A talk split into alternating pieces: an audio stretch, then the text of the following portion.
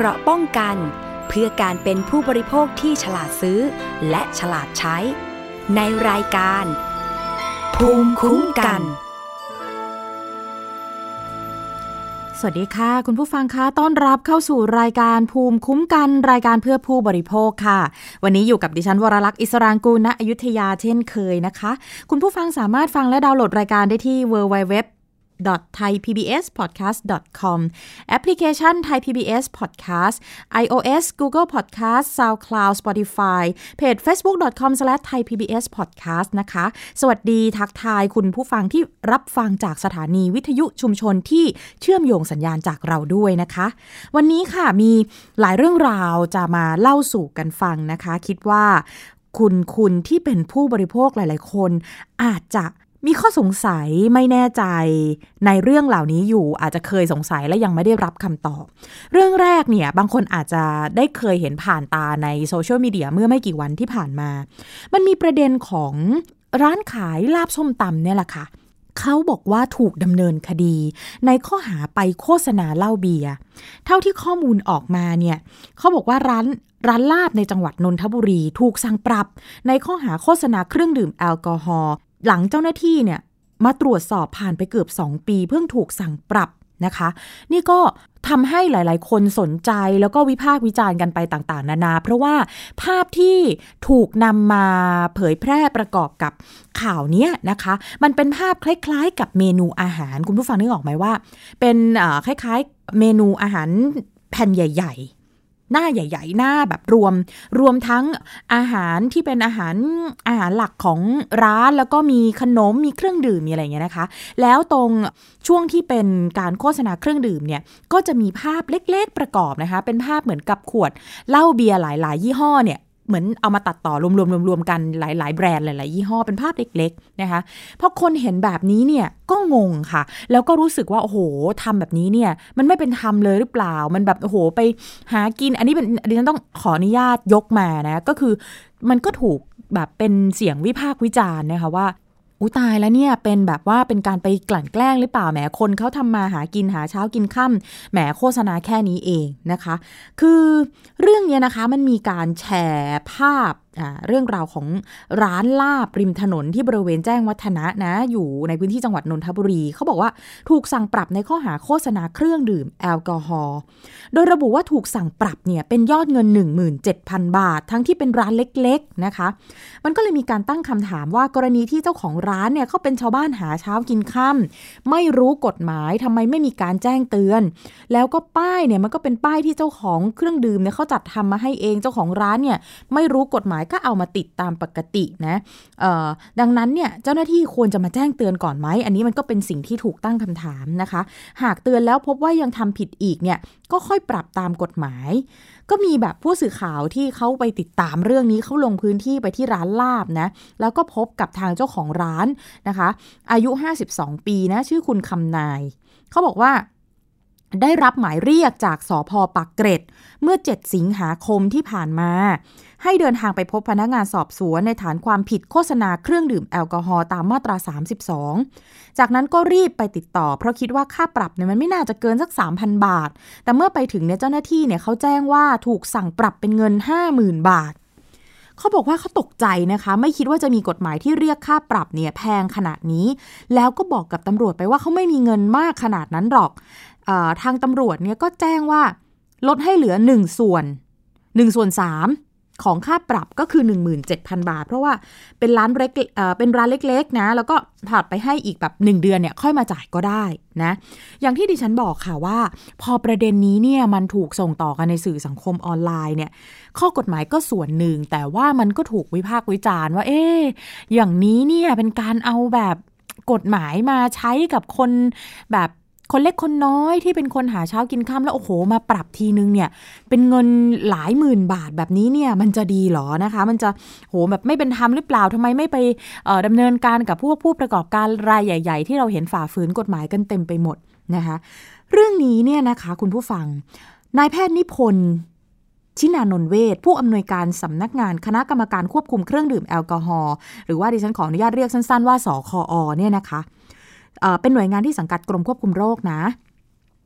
คุณหมอนิพนธ์เนี่ยชี้แจงประเด็นที่เป็นกระแสในโลกออนไลน์ เกี่ยวกับเจ้าของร้านอาหารแห่งหนึ่ง ย่านนนทบุรี ได้ให้สัมภาษณ์กับผู้สื่อข่าวว่าถูกดำเนินคดีในความผิดฐานโฆษณาเครื่องดื่มแอลกอฮอล์และถูกปรับ 17,000 บาท นะคะ โดยในวันที่พนักงานเจ้าหน้าที่เนี่ยลงตรวจสอบไม่มีการแจ้งข้อกฎหมายหรืออธิบายข้อเท็จจริงให้ทราบ รวมถึงความผิดที่พบเป็นเพียงรายการอาหารและเครื่องดื่มที่ระบุชื่อยี่ห้อ และราคาของเครื่องดื่มแอลกอฮอล์ซึ่งต้องมีการชำระค่าปรับ คุณหมอนิพนธ์บอกค่ะว่ากรมควบคุมโรคเนี่ยขอให้ข้อมูลข้อเท็จจริงเกี่ยวกับกรณีนี้นะว่า ทางสคอเนี่ยเขารับเรื่อง ร้องเรียนผ่านระบบสารสนเทศ เพื่อเฝ้าระวังการละเมิดกฎหมายควบคุม ผลิตภัณฑ์ยาสูบและเครื่องดื่มแอลกอฮอล์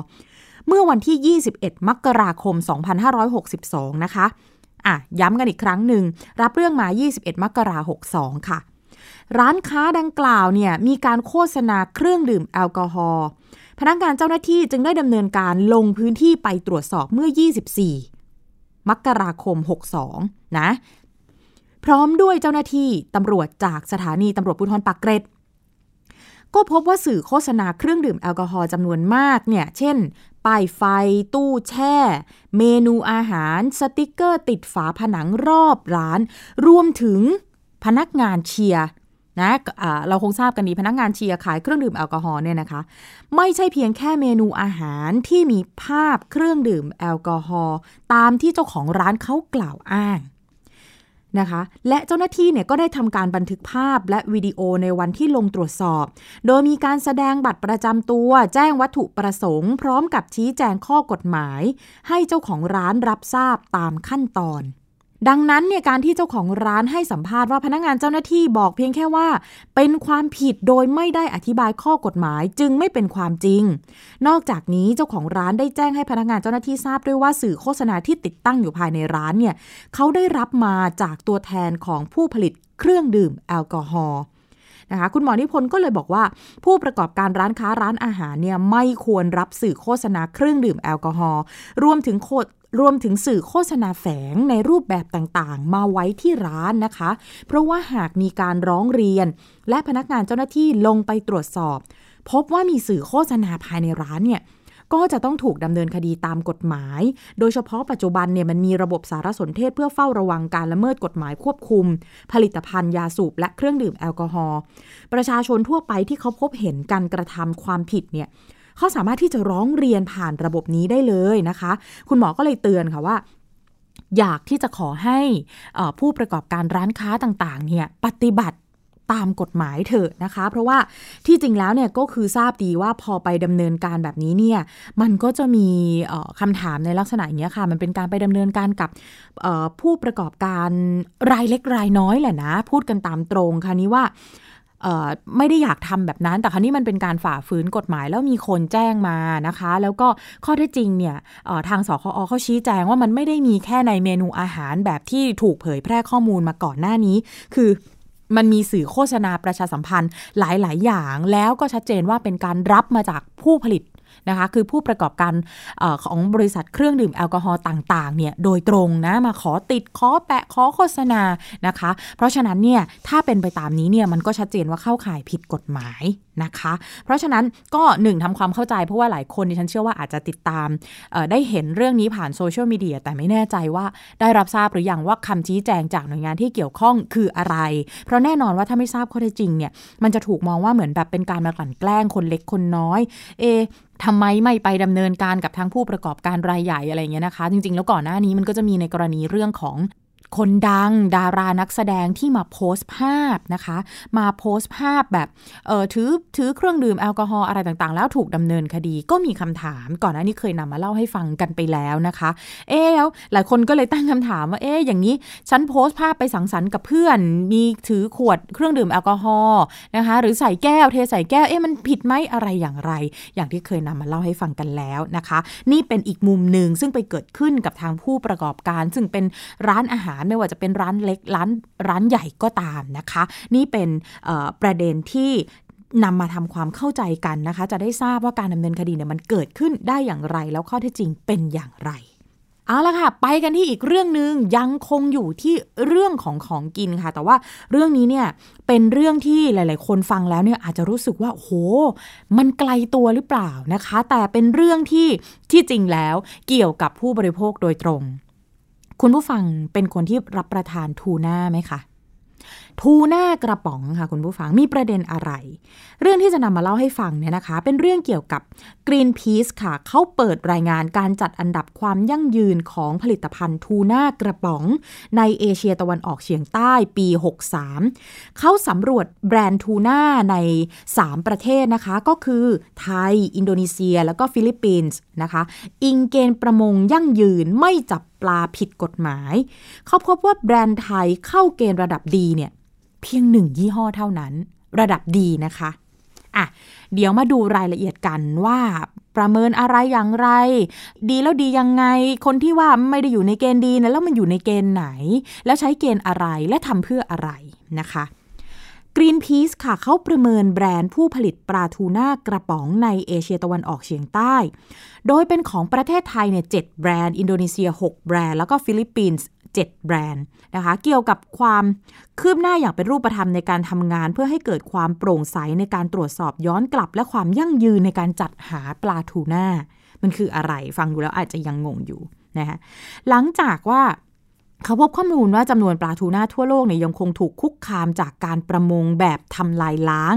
และการประมงผิดกฎหมาย ขาดการรายงานและไร้การควบคุมนะคะ โดยเฉพาะประเด็นการละเมิดสิทธิมนุษยชน และการใช้แรงงานบังคับ บนเรือประมงที่ลอยลำอยู่กลางทะเลในน่านน้ำสากลนะคะ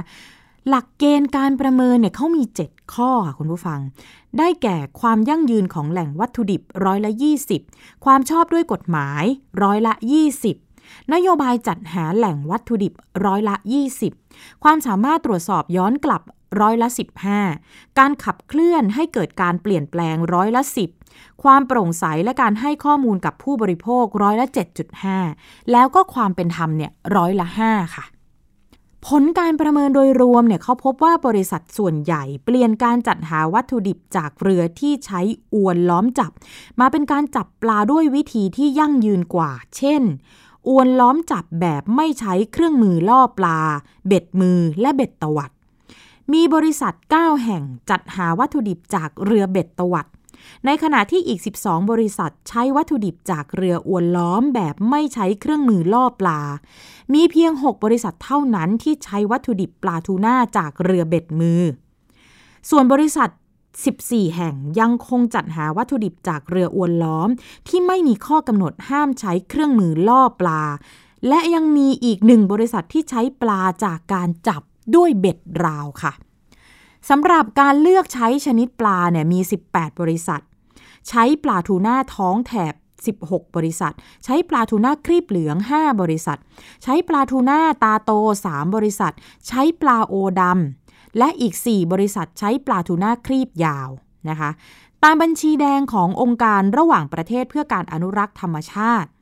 ระบุว่าปลาทูน่าตาโตเนี่ยอยู่ในสถานะสิ่งมีชีวิตที่เกือบอยู่ในข่ายใกล้การสูญพันธุ์ ขณะที่ปลาทูน่าครีบเหลืองและทูน่าครีบยาว อยู่ในสถานะสิ่งมีชีวิตที่เกือบอยู่ในข่ายเสี่ยงต่อการสูญพันธุ์ถึงแม้ว่าไทยเนี่ยจะไม่ได้เป็นต้นทางและประเทศผู้บริโภคทูน่าเป็นลำดับต้นๆนนะคะ แต่ว่าไทยก็เป็นประเทศผู้นำด้านการส่งออกทูน่ากระป๋อง แล้วก็ทูน่าแปรรูป อันดับหนึ่งในตลาดโลก ข้อมูลจากสมาคมอุตสาหกรรมทูน่าไทยนะระบุว่าแค่ครึ่งปี 63 ค่ะ ประเทศไทยเนี่ยส่งออกทูน่ากระป๋องมากถึง 295,131 ตัน คิดเป็นมูลค่า 37,453 ล้านบาท การเฝ้าระวังแล้วก็ติดตามอุตสาหกรรมทูน่าของไทยเนี่ยก็จึงมีความสำคัญต่อการพยายามแก้ปัญหาทำประมงทำลายล้าง และการละเมิดสิทธิแรงงานด้วยเช่นกันนะคะจากการสำรวจแบรนด์ทูน่ากระป๋องในประเทศไทยจำนวน 9 แบรนด์ มีเพียงหนึ่งยี่ห้อเท่านั้นค่ะ ก็คือ Super Sea Chef ที่ผลิตโดยบริษัท C Value PLC ที่มีคะแนนในเกณฑ์ดีค่ะ ได้ 72.48 คะแนน เป็นอันดับ 2 จากทั้งหมด 20 แบรนด์ โดยทั้ง 9 แบรนด์ของไทยเนี่ยมีอันดับดังนี้นะคะ Super C Chef ของบริษัท C Value จำกัดมหาชนเนี่ยได้ไป 72.48 คะแนน เอโรของบริษัทสยามแมคโครจำกัด บริหารงานภายใต้บริษัท CPO ผลิตโดยบริษัทพัทยาฟู้ดอินดัสทรีจำกัดได้ 66.12 คะแนน นอติลุสผลิตและเป็นเจ้าของโดยบริษัทพัทยาฟู้ดอินดัสทรีจำกัดได้ 60.84ท็อปซูเปอร์มาร์เก็ตผลิตโดยบริษัทไทยยูเนียนกรุ๊ปจำกัดมหาชนได้ 58.72 ซีเล็กทูน่าผลิตและเป็นเจ้าของโดยบริษัทไทยยูเนียนกรุ๊ปจำกัดมหาชน ได้ 54.27 คะแนนอายัมผลิตโดยบริษัทไทยยูเนียนกรุ๊ปจำกัดมหาชนได้ไป 53.77 คะแนนเทสโก้โลตัสผลิตโดยโรงงานของบริษัทยูนิคอร์ดซึ่งเป็นบริษัทในเครือบริษัท Sea Value จำกัดได้ 45.06 คะแนน TCB แบรนด์ของบริษัท Tropical Canning แคนนิงนะคะประเทศไทยจำกัดได้ 45.06 คะแนน และโรซาแบรนด์ของผลิตภัณฑ์แบรนด์ของบริษัทไฮคิวฟู้ดผลิตภัณฑ์อาหารจำกัดได้ 37.72 คะแนนค่ะคุณผู้ฟังนะคะ นี่เป็นอันดับที่จัดมานะคะ ที่ผ่านมาเนี่ยกรีนพีซเขาพยายามที่จะผลักดันให้เกิดการเปลี่ยนแปลงอย่างเป็นรูปประธรรมนะคะจากอุตสาหกรรมประมงขนาดใหญ่ ที่ขาดความเป็นธรรมทางสังคม เศรษฐกิจและก็คุกคามสิ่งแวดล้อม ไปสู่การประมงขนาดเล็กโดยชุมชน การประมงที่รับผิดชอบต่อสิ่งแวดล้อม เจาะจงชนิดปลา แล้วก็เป็นมิตรกับสิ่งแวดล้อม รวมทั้งการปกป้องวิถีชีวิตของชาวประมงสิทธิมนุษยชน แล้วก็สิทธิแรงงานนะคะ โดยเพื่อบรรลุบรรลุวัตถุประสงค์เหล่านี้เนี่ยกรีนพีซเขาก็มีข้อเสนอแนะต่ออุตสาหกรรมประมง 7 ข้อนะคะ ก็คือบริษัทเนี่ยควรใช้ปลาที่มาจากการจับด้วยอุปกรณ์ที่ยั่งยืน เช่น เบ็ดตวัด เบ็ดมือและอวนล้อมที่ไม่ใช้เครื่องมือล่อปลา เพื่อหลีกเลี่ยงการจับสัตว์น้ำที่ไม่ใช่เป้าหมาย รวมทั้งบริษัทเนี่ยต้องหลีกเลี่ยงการจัดซื้อปลาจากแหล่งที่ทราบว่าทำประมงเกินขนาด บริษัทควรยึดมั่นในหลักความรับผิดชอบขององค์กร เพื่อแสดงความเคารพต่อสิทธิมนุษยชน ตามหลักปฏิบัติของสหประชาชาติว่าด้วยการดำเนินธุรกิจและสิทธิมนุษยชน และอนุสัญญาว่าด้วยแรงงานสากลขององค์การแรงงานระหว่างประเทศ หรือว่า ILO โดยแนะนำบริษัทนะคะแนะนำให้บริษัทเจ้าของแบรนด์พัฒนาแพลตฟอร์ม ให้แรงงานประมงสามารถร้องเรียนการบังคับใช้แรงงาน บริษัทควรพิจารณาการจัดซื้อปลาจากแหล่งที่ไม่ใช้การขนถ่ายสินค้ากลางทะเล และจากเรือที่อยู่กลางทะเลไม่เกิน 3 เดือนก่อนที่จะกลับเข้าฝั่ง โดยทำการขนถ่ายสินค้าที่ท่าเรือภายใต้การควบคุมที่เข้มงวดเท่านั้น ซึ่งจะทำให้ลูกเรือเนี่ยได้รับอนุญาตให้ขึ้นฝั่งได้อย่างเป็นอิสระไม่น้อยกว่า 10 วัน บริษัทควรทำการตรวจสอบย้อนกลับถึงพื้นที่จับปลา เรือประมงที่ใช้แล้วก็วิธีการตกปลา โดยผู้ตรวจสอบที่เชื่อถือได้ และบริษัทต้องให้ข้อมูลดังกล่าวบนฉลากสินค้า เพื่อแสดงตัวเลือกที่ยั่งยืนให้กับผู้บริโภคนะคะ นี่เป็นข้อมูลจากทาง Greenpeace นะ นอกจากว่าเขาจะทำข้อมูลตรงนี้ออกมาแล้วเนี่ยนะคะ เขาก็ยัง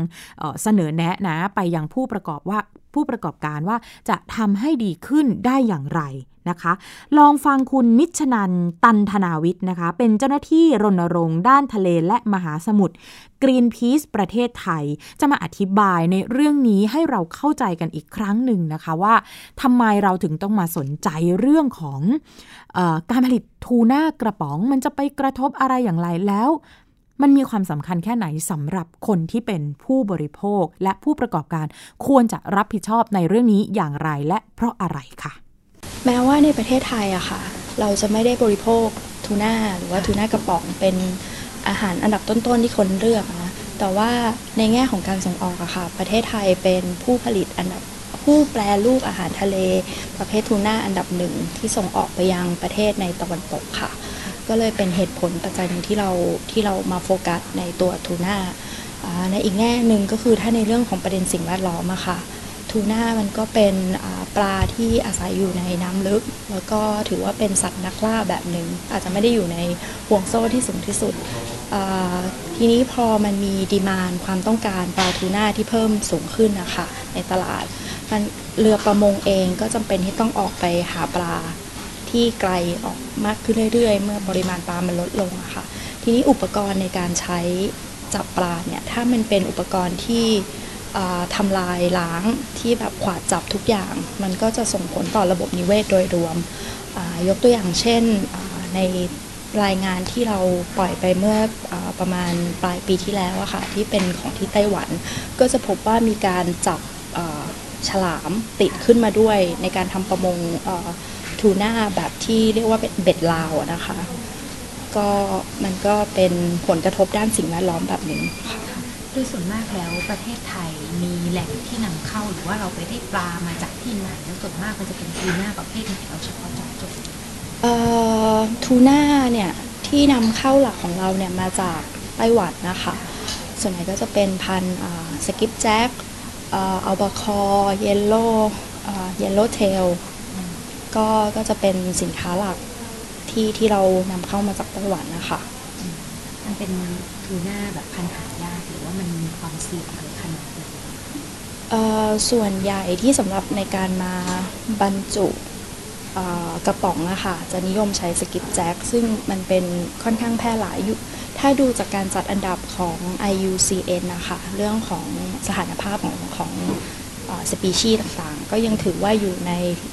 ระดับที่ยังไม่ใกล้สูญพันธุ์เมื่อเทียบกับอย่างเช่นบูฟิน ซึ่งเป็นทูน่าขนาดใหญ่ที่มานิยมเอามาทำซาชิมิอะค่ะ อันนั้นจะอยู่ในอ่าลำดับที่ใกล้สูญพันธุ์แล้วค่ะนี่อย่างในกระบวนการเอามาจาก ranking เนี่ยเราต้องดูอะไรบ้างแล้วองค์ประกอบต่างๆเนี่ยมันกำลังบอกอะไรกับตัวผู้ผลิตเป็นเงื่อนไขอะไรของผู้ผลิตรวมถึงผู้บริโภคเองเอ่อ ในกระบวนการทำขอเล่ากระบวนการทำ report ของเรานะคะ คือเราจะมีการทำเวิร์กช็อปกับทางแบรนด์ก่อน ว่าจะมีแบรนด์ไหนบ้างเข้าร่วม แล้วก็จะมีการให้ดูเรื่องของ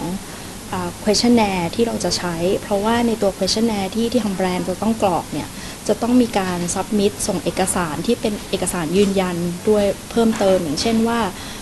ใช้ปลาชนิดไหนจับจากที่ไหน จะต้องมีหลักฐานประกอบทุกครั้งนะคะ แล้วก็อ่านโยบายด้านความยั่งยืนด้านการซอร์ซิ่งเป็นยังไงอะไรอย่างเงี้ยค่ะก็ก็จะเป็นและหลังจากนั้นทางแบรนด์เนี่ยก็จะทำแบบสอบถาม แล้วก็ส่งมาให้เราเพื่อที่เราจะได้รีวิวให้คะแนน แล้วก็หลังจากนั้นก็จะเป็นกระบวนการในการที่เราเขียนตัว report ซึ่งทางแบรนด์ก็จะมีส่วนร่วมในการที่จะมาร่วมรีวิวกับเราด้วยค่ะทางแบรนด์สามารถปฏิเสธหรือว่า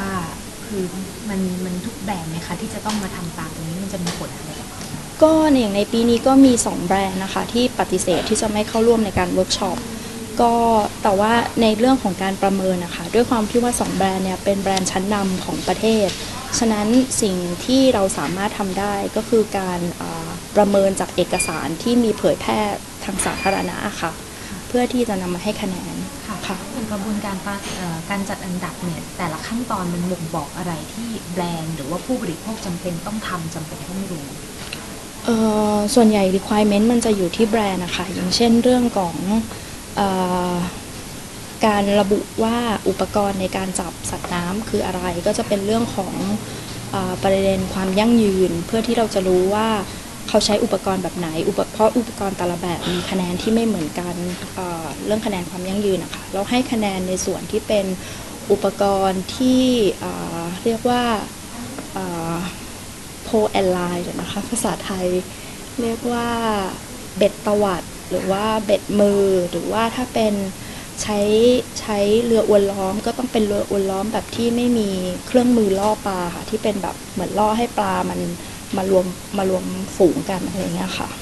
อย่างในต่างประเทศเนี่ยการจัดอันดับ ranking หรือว่าองค์ประกอบต่างๆเหล่านี้มันมีผลกับการผลิตหรือว่าการตัดสินใจซื้อเขามากไหมคะ ถ้าไม่นับ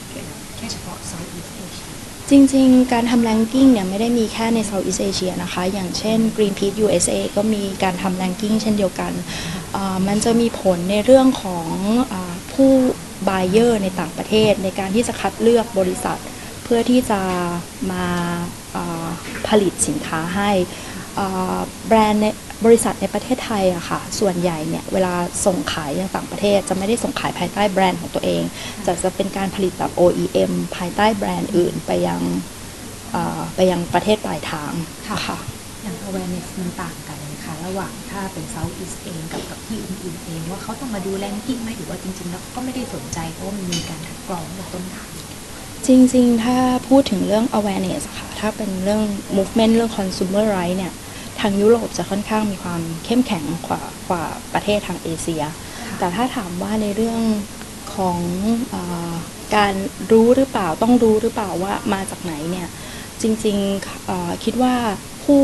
ผู้บริโภคในยุโรปเองบางทีก็ไม่ได้สนใจตรงนี้ แต่เพราะว่ามันถูก require โดยกฎหมายอ่าว่า สินค้าที่สามารถนำเข้าได้ จะต้องผ่านมาตรฐานตามนี้ต้องตรวจสอบย้อนกลับได้ มันก็เลยทำให้สินค้าที่ขายในยุโรปมันมี หรือว่าอเมริกามี standard ที่มากกว่า ในขณะที่ถ้ามองกลับมาที่ประเทศเราอะค่ะแน่นอนว่า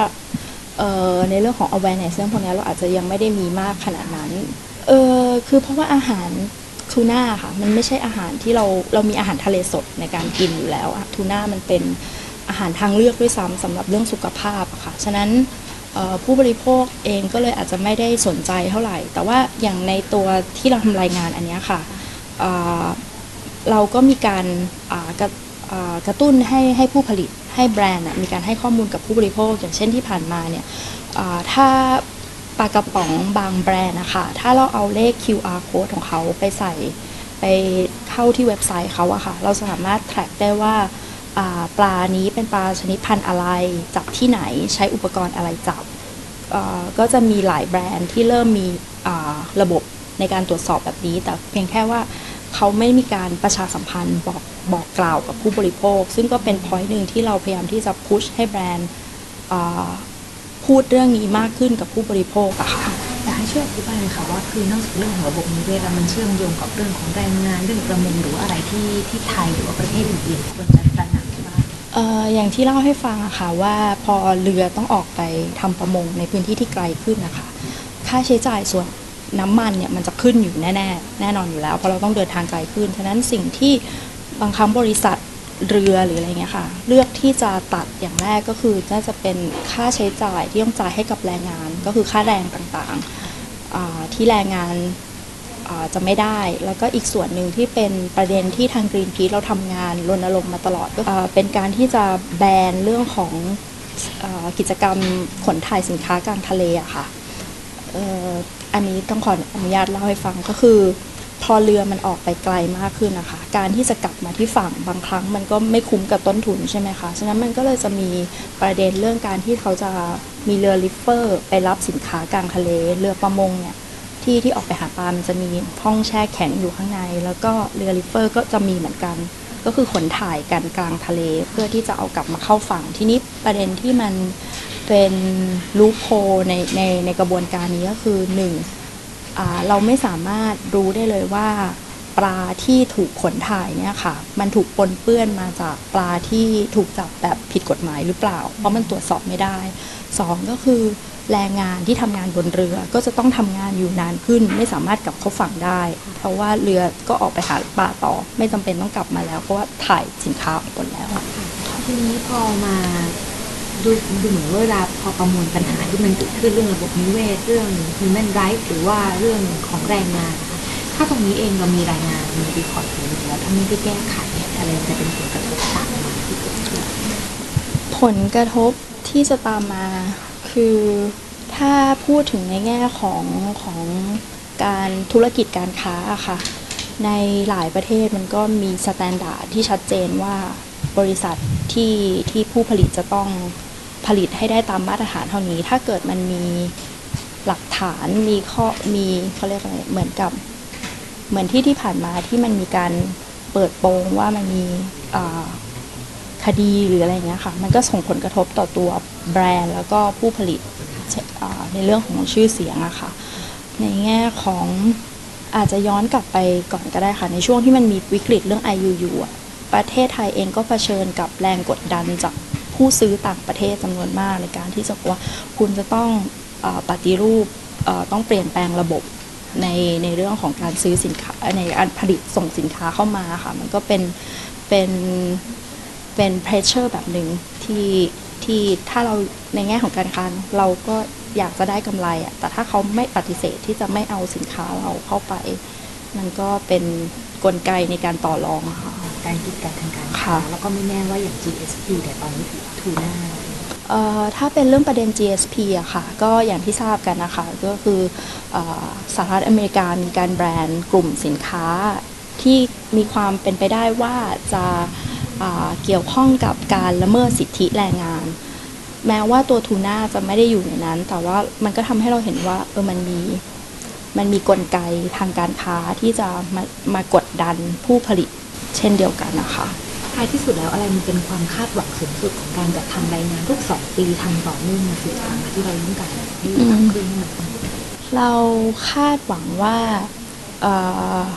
แบรนด์ที่เข้าร่วมอะค่ะจะได้เห็นถึงพัฒนาการอ่า ของตัวเอง แล้วก็ได้เห็นว่าจะต้องมีประเด็นไหนที่เขาควรจะต้องปรับปรุง อย่างเช่นในปีที่ผ่านมาเราเราเห็นได้ว่าแต่ละแบรนด์มีความตั้งใจในการที่จะเข้าร่วมในครั้งนี้ค่อนข้างมาก แล้วก็มีความรู้สึก competitive ระหว่างกัน ซึ่งเราถือว่ามันเป็นเป็นสัญญาณที่ดี เพราะทำให้เขาเห็นว่าเขาอยากจะทำให้ได้ดีกว่าให้ดีขึ้นนะคะแล้วอันนี้ก็เป็นเป็นสิ่งที่เราคาดหวังว่าเขาจะยังคง คีปมาตรฐานนี้ต่อไปในการที่จะส่งสินค้าให้ให้กับผู้บริโภคเนาะในส่วนของผู้บริโภคเราก็หวังว่า movement ในตอนนี้หลาย ๆ อย่างเรื่องสิทธิอะมันจะขยายมาสู่เรื่องของประเด็นเรื่องของอาหารที่มาของอาหารนะคะ ผู้บริโภคอาจจะไม่อาจจะไม่รู้ด้วยซ้ำว่าตัวเองมีพลังอำนาจในการเปลี่ยนแปลงระบบอาหารมันอาจจะเริ่มง่าย ๆ จากการที่เราตั้งคำถามว่าอาหารของเรามาจากไหน มันจะทำให้เรา สืบย้อนกลับไปค่ะ ซึ่งเรารู้สึกว่ามันมันจะนำไปสู่การที่ค่อยๆ เคลื่อนภาคธุรกิจหรือว่าภาครัฐในการเปลี่ยนแปลงด้วยเช่นกัน ค่ะ นั่นเป็น การอธิบายให้พวกเราเข้าใจกันอีกครั้งหนึ่งนะคะว่าทำไมเราถึงจะต้องสนใจเรื่องของการจัดอันดับทูน่ากระป๋องนะคะ แล้วก็เรื่องราวเหล่านี้เนี่ยเป็นที่น่ายินดีนะคะ ไม่ว่าบริษัททั้งหมดที่ดิฉันเอ่ยถึงแบรนด์สินค้าทั้งหมดที่เป็นแบรนด์ของไทยเนี่ยที่ฉันเอ่ยถึงทั้งหมดเนี่ยไม่ว่าจะได้คะแนนเท่าไหร่ก็ตาม แต่ขอให้ทราบไว้นะคะว่า แบรนด์เหล่านี้ทั้งหมดเนี่ยมีความยินดีที่จะเข้าสู่กระบวนการประเมินแล้วก็จัดอันดับคือการให้คะแนนแบบนี้นะคะ อย่างน้อยที่สุดแสดงถึงความใส่ใจนะคะ แล้วก็เห็นความสำคัญของแง่มุมต่างๆ ที่ทาง Greenpeace เขาได้ประเมิน เพราะฉะนั้นเนี่ยชัดเจนนะคะว่าผู้ประกอบการก็น่าจะมีความตั้งใจที่ดีที่อยากจะทำให้ดียิ่งขึ้น เอาเป็นว่าช่วยกันเป็นหูเป็นตา ช่วยกันแนะนำสอดส่องนะคะ จะได้ทำให้มาตรฐานในด้านต่างๆ ที่เกี่ยวกับสิ่งของที่ผู้บริโภคจะบริโภคเข้าไปเนี่ยให้เป็นสินค้าที่มีคุณภาพมาตรฐานในทุกๆด้านค่ะอีกเรื่องหนึ่งค่ะ เป็นเรื่องที่หลายคนนะคะ ซึ่งเป็นคนที่ใช้บิ๊กไบค์น่าจะสนใจกันอยู่ใช่ไหมคะ เรื่องค่ะมันมีเอ่อเรื่องราวออกมาว่า เอ๊ต่อไปนี้เนี่ยนะคะ คนขี่บิ๊กไบค์ก็ต้องไปผ่านการอบรมคอรมอเห็นชอบแล้วอะไรเงี้ยนะคะ มีรายละเอียดอะไรอย่างไรนำมาเล่าให้ฟังกันในวันนี้ค่ะ ทาง อธิบดีกรมการขนส่งทางบก เขาเตรียมที่จะหารือบริษัทจัดจำหน่ายรถบิ๊กไบค์นะคะทำความเข้าใจเกณฑ์การอบรมผู้ซื้อรถ เพื่อออกใบรับรอง ยื่นทำใบขับขี่บิ๊กไบค์คาดว่ากฎกระทรวงเนี่ยจะมีผลบังคับใช้ต้นปี 64 ยืนยันว่าผู้ที่มีใบขับขี่รถจักรยานยนต์อยู่แล้วเนี่ยไม่ต้องสอบใหม่ ชี้กฎหมายไม่มีผลย้อนหลังอ่ารายละเอียดเป็นอย่างไรมาติดตามกันค่ะ คุณจิรุธวิสารจิตนะคะ อธิบดีกรมการขนส่งทางบกเนี่ยบอกว่า จากการที่คณะรัฐมนตรีเนี่ยมีมติเมื่อ 18 สิงหาคม 63 เห็นชอบร่างกฎกระทรวง การขอและการออกใบอนุญาตขับรถ และการต่ออายุใบอนุญาตขับรถพศจุดๆๆซึ่งได้เพิ่มเติมข้อกำหนดให้ผู้ขับรถจักรยานยนต์ที่มีกำลังสูง หรือว่าบิ๊กไบค์เนี่ยต้องผ่านการอบรม และทดสอบการขับรถเพิ่มเติม ซึ่งคาดว่าจะประกาศในราชกิจจานุเบกษาเร็วๆนี้ และจะมีผลใช้บังคับหลังวันประกาศในราชกิจจานุเบกษา 120 วัน หรือประมาณต้นปี 64 เบื้องต้นเนี่ยกรมเขามีการกำหนดหลักเกณฑ์การอบรม แล้วก็ทดสอบการขับรถบิ๊กไบค์ไว้แล้วนะคะซึ่งในส่วนของการอบรมเนี่ยกรมเขาจะกำหนดหลักเกณฑ์และให้บริษัทผู้จัดจำหน่ายรถ จักรยานยนต์บิ๊กไบค์เป็นผู้จัดการอบรมกับผู้ที่ต้องการซื้อรถบิ๊กไบค์เพื่อนำใบรับรองมายื่นขอทำใบขับขี่บิ๊กไบค์ซึ่งจะมีการหารือเพื่อทำความเข้าใจกับผู้จัดจำหน่ายทุกรายต่อไปเบื้องต้นเนี่ยเมื่อกฎกระทรวงมีผลบังคับใช้ ผู้ที่ต้องการซื้อรถบิ๊กไบค์ใหม่ หรือผู้ที่ยังไม่มีใบขับขี่รถจักรยานยนต์ หากจะทำใบขับขี่และเป็นรถบิ๊กไบค์จะต้องผ่านการอบรมและทดสอบ ส่วนผู้ที่มีใบขับขี่รถจักรยานยนต์ตลอดชีพ หรือที่มีอยู่แล้วแต่ยังไม่หมดอายุไม่ต้องอบรมหรือทดสอบใหม่ เพราะกฎหมายไม่มีผลย้อนหลังนะคะ อันนี้ย้ำกันอีกครั้งนะคะ ขีดเส้นใต้หลาย ๆ เส้นเลยเดี๋ยวจะเอาไปร่ำลือส่งต่อกันผิด ๆ นะคะ แล้วก็ผู้ที่ขับขี่รถบิ๊กไบค์มีขนาดเครื่องยนต์มากกว่า 400 ซีซีขึ้นไป มีกำลังแรงและน้ำหนักค่อนข้างมาก ผู้ขับขี่ต้องมีความระมัดระวัง ซึ่งส่วนใหญ่จะมีประสบการณ์การใช้งานและผ่านการฝึกทักษะ ในการขับขี่มาในระดับหนึ่งแล้วนะคะการยกร่างกฎกระทรวง การขอและการออกใบอนุญาตขับรถ และการต่ออายุใบอนุญาตขับรถ พศจุดๆ เพื่อแก้ไขปรับปรุงหลักเกณฑ์ วิธีการและเงื่อนไขในการขอ และการออกใบอนุญาตขับรถ และการต่ออายุและการอนุญาตให้ต่ออายุใบอนุญาตขับรถ พศ 2548ให้มีความเหมาะสมกับสภาพการในปัจจุบัน และเพื่อให้เกิดความปลอดภัยในการขับขี่และลดปัญหาอุบัติเหตุลง ในส่วนของใบอนุญาตขับรถส่วนบุคคลเนี่ยได้กำหนดให้มีใบรับรองแพทย์ที่แสดงให้เห็นว่าผู้นั้นไม่มีโรคประจำตัว หรือสภาวะของโรคที่อาจเป็นอันตรายขณะขับรถ ซึ่งกรมจะประสานกับแพทยสภาเพื่อกำหนดโรค หรือสภาวะของโรคที่ต้องห้าม ส่วนใบอนุญาต รถบิ๊กไบค์ต้องผ่านการอบรมและทดสอบการขับรถตามที่อธิบดีประกาศกำหนดโดยความเห็นชอบของรัฐมนตรีว่าการกระทรวงการขับ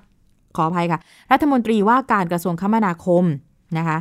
การให้อำนาจนายทะเบียนเนี่ยสามารถพิจารณาให้ผู้ขอรับหรือขอต่ออายุใบอนุญาตขับรถต้องเข้ารับการตรวจ และนำใบรับรองแพทย์มายืนยันความเหมาะสมในการขับรถ และจะต้องใช้ใบรับรองแพทย์ประกอบในการดำเนินการขอต่ออายุใบอนุญาตด้วยนะคะ ปัจจุบันค่ะคุณผู้ฟัง มีรถบิ๊กไบค์เนี่ยจดทะเบียนทั้งสิ้นนะคะ 216,547 คัน หรือประมาณ 1%จากจำนวนรถจักรยานยนต์ทั้งหมด 21 ล้าน 284,775 คันการกำหนดหลักเกณฑ์ต่างๆ เนี่ยก็แน่นอนค่ะ เพื่อช่วยลดอุบัติเหตุบนท้องถนน สร้างความปลอดภัยให้กับผู้ขับขี่ และประชาชนผู้ใช้ถนนให้มากยิ่งขึ้นนะคะ นั่นแหละค่ะเป็นเป็นประเด็นที่เชื่อว่าตอนแรกออกมาเนี่ยหลาย ๆ คนก็สนใจกันอยู่นะคะ แล้วก็มีหลากหลายแง่มุมแง่คิดนะคะที่เกี่ยวข้องกับเรื่องนี้นะคะ ก็เป็นอันว่าตอนนี้เนี่ยก็มีความชัดเจนนะคะมาจากกรมการขนส่งทางบกแล้วนะว่า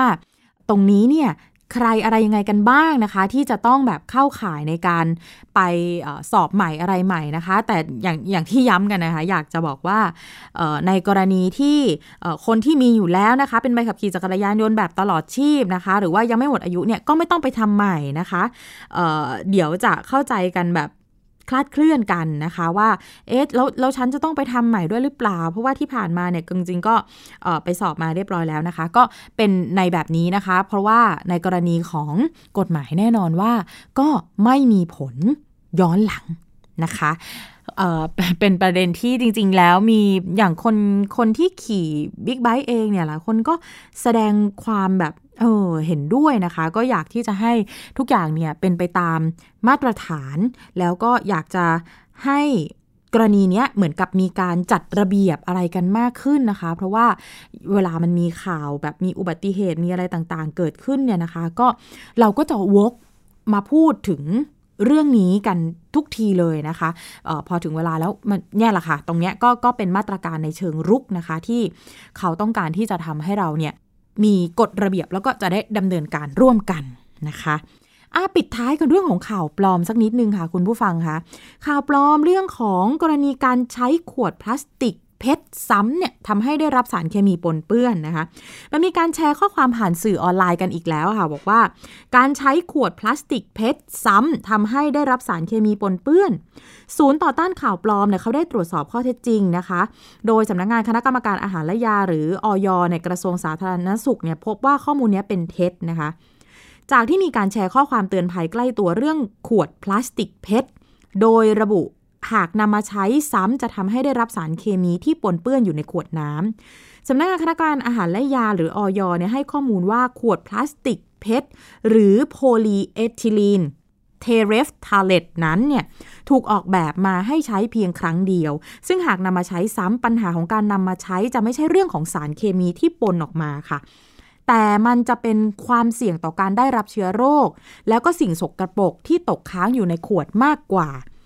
ถ้าล้างไม่ดีพอก่อนที่จะบรรจุซ้ำใหม่ ซึ่งออยเองเนี่ยมีการกำหนดคุณภาพมาตรฐานรวมถึงการแพร่กระจายของภาชนะบรรจุอาหารที่ทำจากพลาสติกอยู่แล้วนะคะเขาก็เลยขอให้ประชาชนอย่าหลงเชื่อข้อมูลนี้ แล้วก็ขอความร่วมมือไม่ส่งต่อนะคะ เพราะฉะนั้นเนี่ยก็คือยืนยันว่าเรื่องของสารที่จะปนเปื้อนที่ออกมาจากขวดเนี่ยไม่จริงนะคะ แต่แต่นะคะ แต่เรื่องความสกรปรกของสิ่งที่มันตกค้างอยู่ในขวดอันนี้เนี่ยทราบกันอยู่แล้ว อันนี้ต้องระวังแล้วก็ดูแลกันเป็นอย่างดีอยู่แล้วนะคะเอาละค่ะ ไปติดตามการในช่วงคิดก่อนเชื่อกันค่ะ ดรแก้วกังสดานอัมภัยนักพิษวิทยา และคุณชนาทิพย์ไพรพงศ์รออยู่แล้ว วันนี้ทั้งสองท่านจะมาคุยกันตอน น้ำไฮโดรเจนมีประโยชน์จริงหรือไม่ ไปติดตามกันค่ะ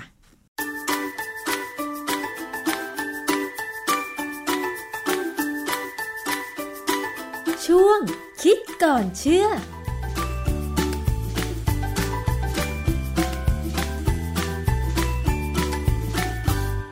พบกันในช่วงคิดก่อนเชื่อกับดรแก้วกังสดานนภัยนักพิษวิทยานะคะ เรามาคุยกันถึงเรื่องของน้ำค่ะ ทุกคนต้องดื่มน้ำนะคะ แต่ว่านอกจากน้ำเปล่าที่มีโฆษณาในปัจจุบันแล้วเนี่ยนะคะ ก็ยังมีน้ำเปล่าที่นำไปผสมโน่นผสมนี่ แล้วโฆษณาว่ามันมีประโยชน์กับร่างกาย อย่างเช่น น้ำไฮโดรเจน เรื่องนี้ความจริงแล้วเป็นอย่างไรไปถามอาจารย์แก้วค่ะ อาจารย์คะน้ำไฮโดรเจน คืออะไรคะ ตามชื่อมันเลยนะฮะน้ำไฮโดรเจนก็คือการเอาน้ำสะอาดมา แล้วก็เติมแก๊สไฮโดรเจนลงไป ลักษณะเนี้ยเป็นการทำน้ำให้มันดูวิลิสมาลาขึ้นมาสำหรับคนที่มีสตังค์จะซื้อกินค่ะนะฮะถ้าคนที่ไม่มีสตังค์เนี่ยเขาคงไม่ซื้อมาดื่มหรอกเนื่องจากว่ามันแพงค่ะเออน้ำดื่มไฮโดรเจน เนี่ยมันจะแพงที่ตรงภาชนะบรรจุอืมเพราะว่ามันต้องเป็นภาชนะที่กันไม่ให้แก๊สเนี่ยหลุดออกไปค่ะนะฮะ เวลาเราเห็นสินค้าประหลาดประหลาดๆพวกเนี้ยให้นึกได้เลยว่า คงจะมาจากญี่ปุ่น เพราะคนญี่ปุ่นเนี่ยเขาทำอะไรแปลกขายเป็นประจำค่ะนะฮะเออน้ำดื่มไฮโดรเจน เนี่ยเขาดื่มกันมาตั้งนานแล้ว ตั้งแต่สมัยทศวรรษที่หนึ่งเก้าหกศูนย์ค่ะก็ห้าหกสิบปีมาแล้วเขาก็หวังคือคนญี่ปุ่นเนี่ยบางทีเขาคิดนักวิทยาศาสตร์เนี่ยบางทีเขาคิดหวังแปลกๆนะเขาคิดว่ามันทำให้สุขภาพดีอะนะค่ะ โดยทั่วไปเนี่ย เขาหวังว่ามันจะช่วยลดอนุมูลอิสระที่เกิดขึ้นในร่างกายเรา ซึ่งความจริงการจะลดอนุมูลอิสระที่อยู่ในร่างกายเราเนี่ยนะ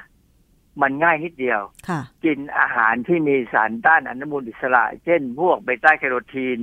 คือจากฟักทองจากมะเขือเทศก็มีสารต้านอนุมูลอิสระ หรือว่าค่ะผักต่างๆ มีทั้งนั้นแหละค่ะไม่ต้องไปกินน้ำผสมไฮโดรเจนให้มันแพงหรอกค่ะนะฮะแต่เขาก็อยากทำอะอยากอือฮึกิน และสุดท้ายเนี่ยการที่สามารถพูดโน้มน้าวจิตใจคนได้เนี่ยน้ำพวกเนี้ยแพงมากนะ ราคาราคาน่าดูเลยเวลาเราไปดูในตลาดของต่างประเทศนะฮะค่ะ อาจารย์แล้วประโยชน์ของไฮโดรเจนคืออะไรคะไฮโดรเจนถ้าอยู่ในลักษณะของอะตอมเนี่ย มันจะมีประโยชน์ในเรื่องหนึ่งนะฮะเช่นเวลาเราบอกว่าการต้านอนุมูลอิสระเนี่ยไฮโดรเจนอะตอมเป็นตัวสามารถที่จะไปรวมกับอนุมูลอิสระ และทำให้มันหยุดไม่มีปัญหาค่ะได้แต่ป ฏิกิริยาพวกเนี้ยเวลาเกิดในร่างกายเราเนี่ย ต้องอาศัยเอนไซม์ของร่างกายเราเท่านั้นที่จะช่วยค่ะ แต่การที่จะเอาแก๊สไฮโดรเจนกินเข้าไป หรือทำไงก็ได้ ให้มันอยู่ในร่างกายเราเนี่ย มันไม่สามารถที่จะจัดการกับอนุมูลอิสระได้หรอกในทฤษฎีแล้วไม่มีทางที่สำคัญ เวลาเราดื่มน้ำไฮโดรเจนเข้าไปเนี่ย มันดูดซึมผ่านเข้าไปในเส้นเลือดเราไหมอืมนั่นน่ะเป็นสิไปคะไม่ได้ เป็นไปไม่ได้เหรอเป็นคะไปไม่ได้ค่ะ เพราะถ้ามัน ถ้ามีแก๊สอะไรเข้าไปในเส้นเลือดเราเนี่ยนะเราตายอ๋อไม่ได้เลย ไม่มีมีแก๊สในเลือดไม่ได้ค่ะนะฮะไม่ถ้าถ้าถ้ามีแก๊สเมื่อไหร่คือร่างกายเนี่ยทนการมีแก๊สในร่างกายได้ในระดับหนึ่งค่ะ คือคือแก๊สที่อยู่ในลำไส้ใหญ่ไม่มีปัญหานะอ่าฮะมันก็ผายลมออกมาค่ะแต่ถ้าแก๊สเข้ามาอยู่ในเลือดเนี่ย มีสิทธิ์ตายอ๋อนะฮะเพราะฉะนั้นเนี่ย การดื่มน้ำไฮโดรเจนเนี่ยโดยสรุปเลยนะพวกเราพูดถึงโดยสรุปเลยนะว่าค่ะ มันไม่มีทางที่จะเข้าไปในเลือดและไปช่วยลดอนุมูลอิสระอิสระอะไรได้หรอก แต่ทีนี้เวลาคนที่ขายของพวกเนี้ยเขามักจะอ้างงานวิจัย คืองานวิจัยที่เขาจะอ้างเนี่ย ความจริงเขามักจะไปอ้างถึงงานวิจัยเกี่ยวกับการใช้ไฮโดรเจน เพื่อจัดการนู่นเรื่องนั้นเรื่องนี้ เกี่ยวกับโรคต่างๆค่ะแต่ว่าไม่ใช่เรื่องที่เขาจะขายเพื่อทำให้สุขภาพดี เอาผมยกตัวอย่างงานวิจัยชิ้นหนึ่งที่ฟังแล้วก็ให้ความรู้ดีนะแต่ประหลาดมากเขาบอกว่า ไฮโดรเจน เนี่ย มันมีปัญหา ถ้าร่างกายเราได้ไฮโดรเจนน้อยเนี่ยนะค่ะจะเป็นโรคปาร์กินสันอ๋อปาร์กินสันคือโรคที่คนแบบมือสั่นอะมือสั่นแล้วควบคุมควบคุมตัวเองไม่ได้ ใช่ เออ อย่างคนที่เป็นนักมวยเนี่ย มักจะเป็น เพราะว่าค่ะเขาได้รับการกระทบกระเทือน ในการถูกต่อยศีรษะเนี่ยนะค่ะโมฮัมเหม็ดอาลีเนี่ย หรือแคสเซียสเคลย์เนี่ย เป็นนักนักมวยรุ่นเฮฟวีเวทซึ่งเก่งที่สุด คนหนึ่งของโลกเลยนะ สุดท้ายเนี่ยพออายุมากเนี่ยเขาก็เป็นปาร์กินสันมือสั่นตัวสั่นเดินแล้วควบคุมตัวเองไม่ค่อยได้เนี่ย ค่ะทีนี้คนที่เป็นปาร์กินสันเนี่ย มันมีทฤษฎีหนึ่งที่เขาพบก็คือว่า คนพวกนี้เนี่ย แบคทีเรียในลำไส้ใหญ่เนี่ย สร้างไฮโดรเจนได้น้อยกว่าคนปกติ ค่ะ กรณีของแบคทีเรียลำลำไส้ใหญ่เนี่ยสร้างไฮโดรเจนแล้วเนี่ย มันดูดซึมเข้าไปในเลือดได้ในระดับหนึ่งค่ะ เสร็จแล้วมันเข้าไปในเลือดแล้วเนี่ย มันก็ไปขับออกจากร่างกายเราที่ปอดค่ะนะก็จบไปไม่มีปัญหาอะไร ก็มีงานวิจัยในวารสารชื่อ PLOS ONE เนี่ย ปี 2018 เขาก็ใช้หลักการเนี่ยเขาเพราะเขาสงสัยว่า คนที่เป็นปาร์กินสันเนี่ย มีไฮโดรเจนในเลือดต่ำเนี่ยเขาก็เลยลองให้คนกลุ่มที่เป็นกลุ่มปาร์กินสันกับกลุ่มที่เป็นคนปกติเนี่ย กินน้ำ lactulose เนี่ยเป็นน้ำตาลที่ไม่ดูดซึมค่ะ เข้าไปในระบบของร่างกายเรา มันพอกินเข้าไปแล้วเนี่ย มันจะลงไปลำไส้ใหญ่ เสร็จแล้วแบคทีเรียก็จะกินมันอือฮึแล้วก็ปล่อยแก๊สไฮโดรเจนออกมาค่ะเขาก็พบว่าคนที่เป็นปาร์กินสันเนี่ย มีระดับของแก๊สที่ผลิตออกมาจากไอ้น้ำตาล lactulose เนี่ยต่ำกว่าคนปกติ เหตุผลก็คือว่า เพราะคนที่เป็นปาร์กินสันมีแบคทีเรียน้อยกว่าคนปกติค่ะ มันก็เลยสร้างได้น้อยซึ่งถามว่า ข้อมูลตรงเนี้ยมันสัมพันธ์จริงไหมว่าไฮโดรเจน กับการเป็นปาร์กินสันเนี่ยมีความสัมพันธ์กันไหมอือฮึอันนี้มันยังไม่ค่อยมีเหตุผลที่ชัดเจนนะนะค่ะผมอ่านแล้วผมก็มีความรู้สึกว่า อืมเขาก็ทำวิจัยเพื่ออยากรู้เท่านั้นเองแต่มันไม่เห็นมีอะไรเลย ค่ะ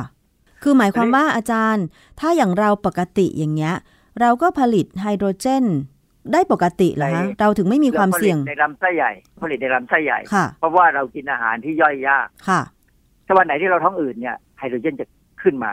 อ๋อนะหนูเป็นประจำเลยอาจารย์ เออไฮโดรเจนจะขึ้นมา เราสามารถตรวจสอบได้ในลมหายใจ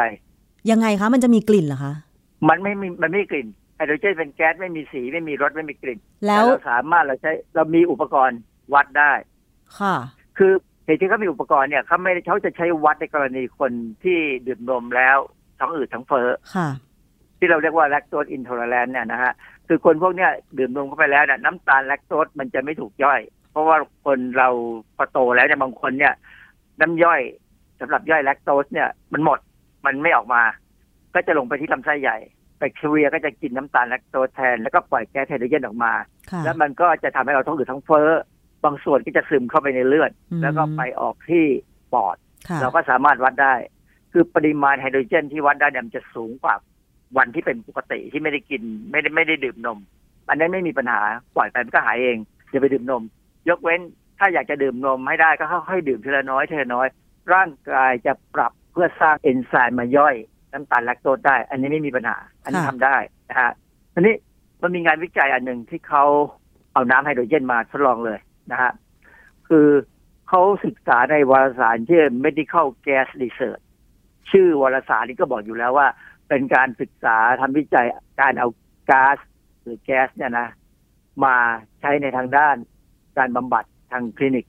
ซึ่งอ่านแล้วตั้งแต่คนจะเชื่อนะค่ะผมมาเฉยๆอ่านแล้วผมก็รู้สึกว่าแบบประหลาดดิเขาเอาคนอาสาสมัครเนี่ย มาดื่มน้ำไฮโดรเจนนะมีกลุ่มที่เป็นแบบคนที่เป็นโรคคือมีเขาไปดูในคนไข้ที่เป็นมะเร็งตับ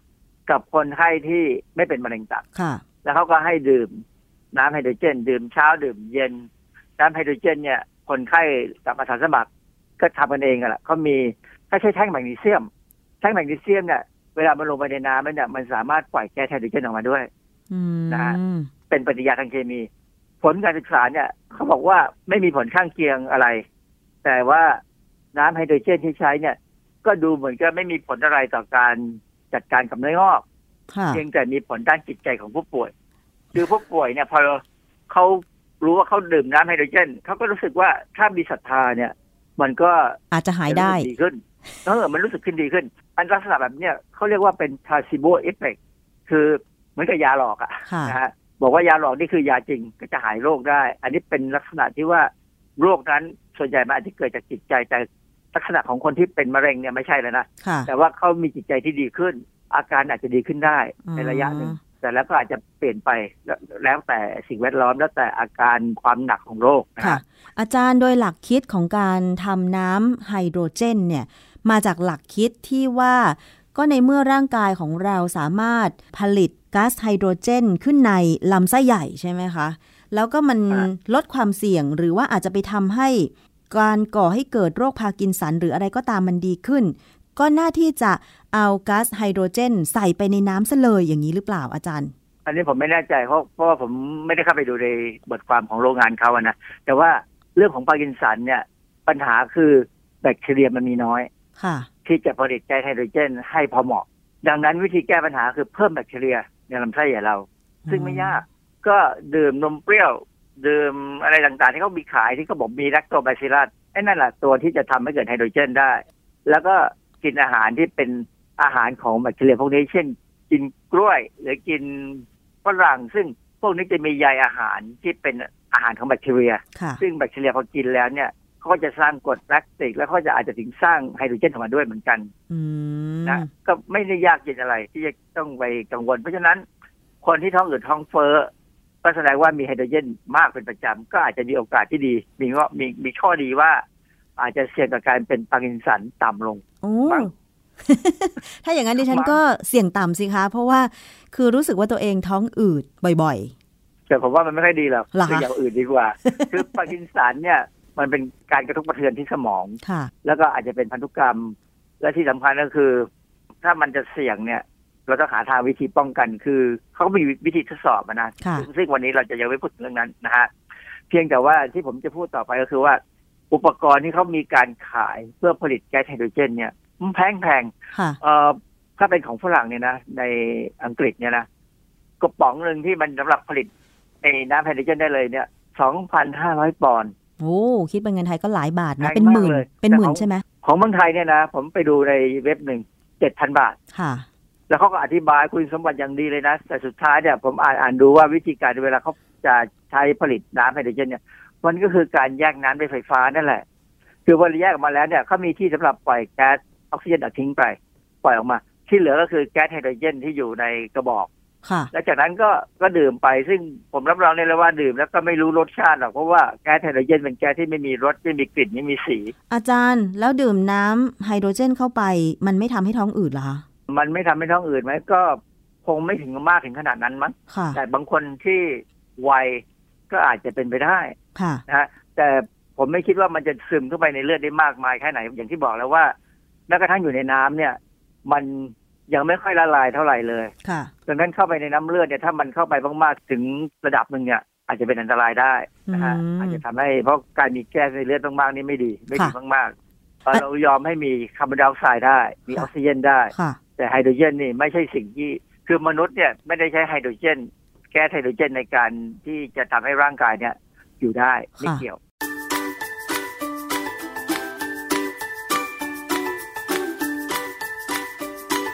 ช่วง คิดก่อนเชื่อ